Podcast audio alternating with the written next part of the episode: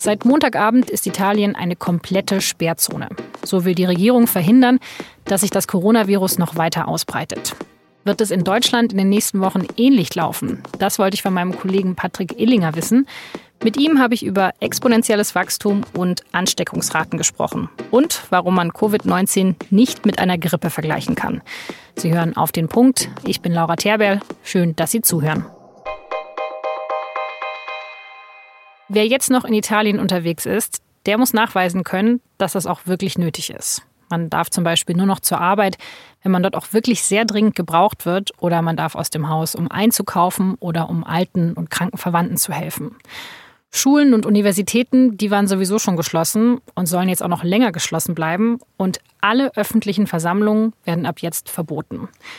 Der italienische Regierungschef Giuseppe Conte, der verteidigt diese strengen Maßnahmen. Er sei gezwungen, entschlossen zu handeln und sagte, jeder von uns trägt eine große Verantwortung. Zu Hause zu bleiben ist heute die richtige Entscheidung. Die Zukunft Italiens liegt in ihren Händen und diese Hände müssen heute Verantwortung tragen wie niemals zuvor. Das Coronavirus hat sich in Italien einfach sehr schnell verbreitet. Inzwischen gibt es fast 10.000 Fälle und über 450 Menschen sind schon daran gestorben.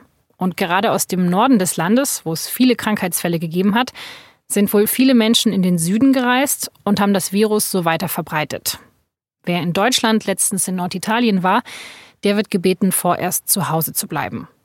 Aber das Virus ist natürlich auch schon längst in Deutschland angekommen. Seit diesem Dienstag gibt es in allen Bundesländern Fälle und die Zahl der Infektionen, die steigt überall.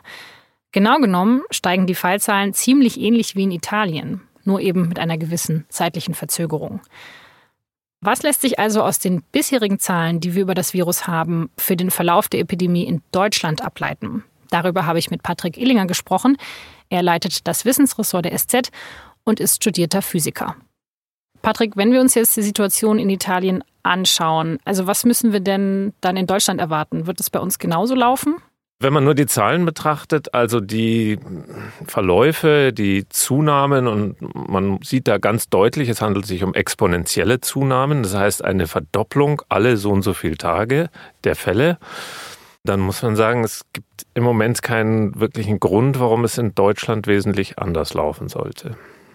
Okay, das heißt, das, was jetzt in Italien passiert, ist wahrscheinlich in zehn Tagen auch bei uns der Fall. Naja, also in dieser Konkretheit das ist ja die Hoffnung, dass wir es zeitlich verzögern, vielleicht sogar deutlich verzögern, was riesige Vorteile hätte, weil dann das Gesundheitssystem nicht an den Anschlag kommt. Was man jetzt so hört, ist, dass in Italien in einzelnen Hotspots bereits die Krankenhäuser überlastet sind. Und das ist natürlich eine Situation, wenn man die vermeiden kann, ist schon sehr viel gewonnen. Also unser Ziel ist es, dass es sich über einen längeren Zeitraum ausbreitet, damit das Gesundheitssystem nicht überfordert ist. Genau, ja.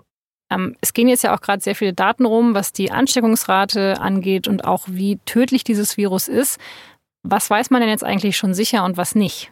Also es gibt verschiedene äh, Zahlen, die wichtig sind. Das eine ist die Ansteckungsrate, das heißt, wie viele weitere Menschen steckt ein infizierter Mensch an. Äh, die ist wohl etwas höher als bei der Grippe. Und dann gibt es die, finde ich, ja, mit wichtigste Zahl, die auf Deutsch Letalität heißt, äh, auf Englisch Case Fatality Rate. Fälschlicherweise wird auch oft Mortalität gesagt, ist aber was anderes. Also Letalität und das bezeichnet einfach die Zahl der Menschen, die das aufgefangen haben, das Virus, und dann da auch dran sterben. Und da kursieren ja sehr viele verschiedene Zahlen. Was weiß man denn jetzt schon von dieser Letalität bei Covid-19? Es gibt, wenn man die chinesischen Zahlen, die vorliegen, analysiert, eine Größe, die ist bei 3,4 Prozent. Außerhalb Chinas wurden jetzt 2,4 Prozent errechnet. Wahrscheinlich ist es aufgrund von Dunkelziffern, also Menschen, die man sozusagen übersehen hat, die nicht schwerste klinische Verläufe genommen haben und sowas, wahrscheinlich niedriger.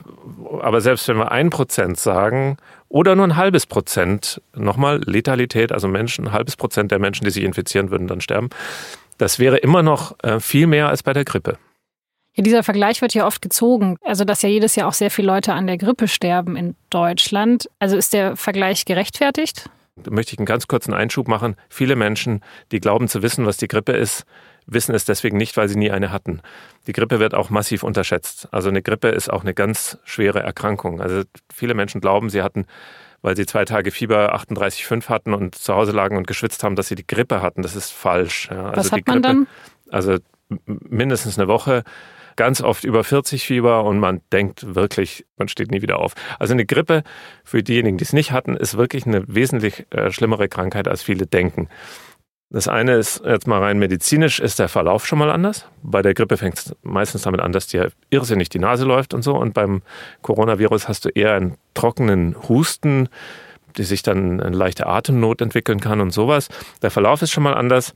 Es gibt noch zwei wesentliche Unterschiede. Der eine ist, bei der Grippe gibt es einen jährlichen Impfstoff. Der hilft zwar vielleicht auch nur mit 50 Prozent Wahrscheinlichkeit oder so, aber es gibt ihn.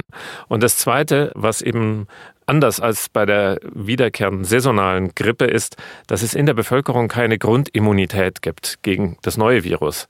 Ähm, du hast Ende Februar in einem Leitartikel für die SZ geschrieben, dass zu apokalyptischen Prognosen kein Anlass besteht. Würdest du das immer noch so schreiben? Es besteht kein Anlass zu apokalyptischen Prognosen, stehe ich absolut dazu. Jetzt können wir darüber streiten, was eine Apokalypse ist. Deswegen will ich gerne eine Besorgnis, die ich durchaus habe, formulieren. Mir wird zu viel überall, sozialen Medien, auch im privaten Bereich, abgetan. So nach dem Motto, ja, das ist so eben wie eine Grippe oder wie eine leichte Grippe oder äh, es trifft, und das finde ich besonders zynisch, nur die Älteren. Ja. Und ich meine, jeder kann sich ja mal fragen, wie viele ältere Leute kenne ich eigentlich, die mir auch am Herzen liegen. Und ähm, jetzt zu sagen, ja, Mai, also von denen äh, gehen dann so und so viel äh, über die Wupper, finde ich also wirklich zynisch. Also man muss sich einfach klar machen, dass die Zahlen aus China zum Beispiel zeigen, dass über 80-Jährige mit einer 15 Prozent Wahrscheinlichkeit äh, sterben, wenn sie es kriegen. Ja? Äh, Menschen mit Diabetes, Menschen mit einer Krebserkrankung, Menschen mit einer Herz-Kreislauf-Erkrankung und so weiter, die haben alle ein wirklich stark erhöhtes Risiko, an der Erkrankung auch umzukommen. Ne? Was kann man denn dann machen? Also außer Hände waschen. Was kann ich dafür tun, damit sich das Virus nicht so schnell ausbreitet? Ich würde äh, mich absolut anschließen bei dem Thema Händewaschen. Äh, ich halte die Masken äh, nach allem, was man hört, für einigermaßen sinnlos. Außer du weißt, du hast es selbst und du musst irgendwo hingehen, dann bitte eine Maske anziehen. Ja, also selbst wenn man nur positiv getestet wurde und auch keine Symptome verspürt. Es gibt so Dinge, die werden auch geraten, die ich für richtig halte. Zum Beispiel die Kinder jetzt nicht bei, bei den Großeltern abgeben. Kinder können nach allem, was man bisher weiß, das durchaus kriegen, sind aber meistens nur Überträger und deswegen sollte man sie jetzt nicht leichtfertig bei den Großeltern abgeben. Vielen Dank, Patrick Illinger. Mittlerweile haben mehrere Bundesländer Großveranstaltungen verboten. In Bayern, Schleswig-Holstein, Thüringen und Bremen sollen vorerst alle Events mit mindestens 1000 Teilnehmern abgesagt werden. Auch so will man versuchen, die Ausbreitung des Virus einzudämmen. Das Deutsche Rote Kreuz fordert dazu auf, weiterhin Blut zu spenden. Weil immer mehr Menschen Angst vor einer Corona-Infektion haben und mehr Menschen eine Grippe oder eine Erkältung haben, sind die Spenderzahlen nämlich zurückgegangen. Die Ansteckungsgefahr beim Blutspenden sei aber sehr gering und gerade jetzt ist es wichtig, einen Vorrat an Blutspenden aufzubauen, um im Notfall Patienten und Patientinnen weiterhin gut versorgen zu können. Blutspenden können Sie dann, wenn Sie gesund sind, vier Wochen keine Erkältung oder andere Krankheiten hatten und auch nicht in einem Corona-Risikogebiet waren. Der Ölpreis ist am Montag so heftig abgestürzt wie zuletzt vor 29 Jahren.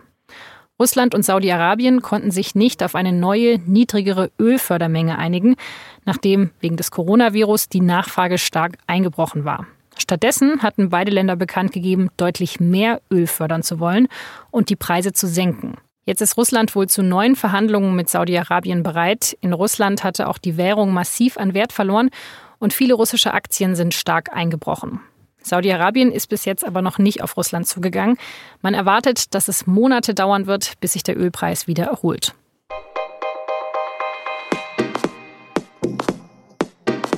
Wegen des Coronavirus werden ja auch immer mehr Sportveranstaltungen abgesagt oder sie finden unter Ausschluss der Öffentlichkeit statt. Und genau das könnte jetzt dieses Jahr auch bei der Fußball-Europameisterschaft oder bei den Olympischen Spielen in Tokio passieren. Aber wäre das auch die richtige Entscheidung?